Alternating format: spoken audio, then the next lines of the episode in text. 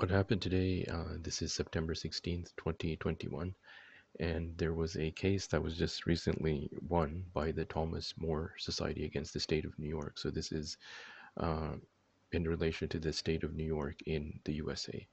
So the issue of religious exemption, and it has to do with vaccine mandates. So New York was trying to pass a vaccine mandate, as a lot of other jurisdictions are doing right now, but the Thomas More Society filed a case against the state of New York on the issue of religious exemption in relation to abortions and using aborted fetal cells in the vaccine production and in the vaccine testing process.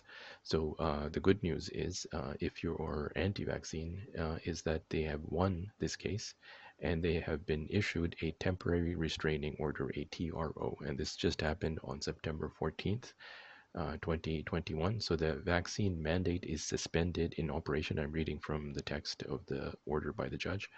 The vaccine mandate is suspended in operation to the extent that the DOH is barred from enforcing any requirement that employers deny religious exemptions for COVID-19 vaccinations, or that they revoke any exemptions employers already granted before the vaccine mandate issued.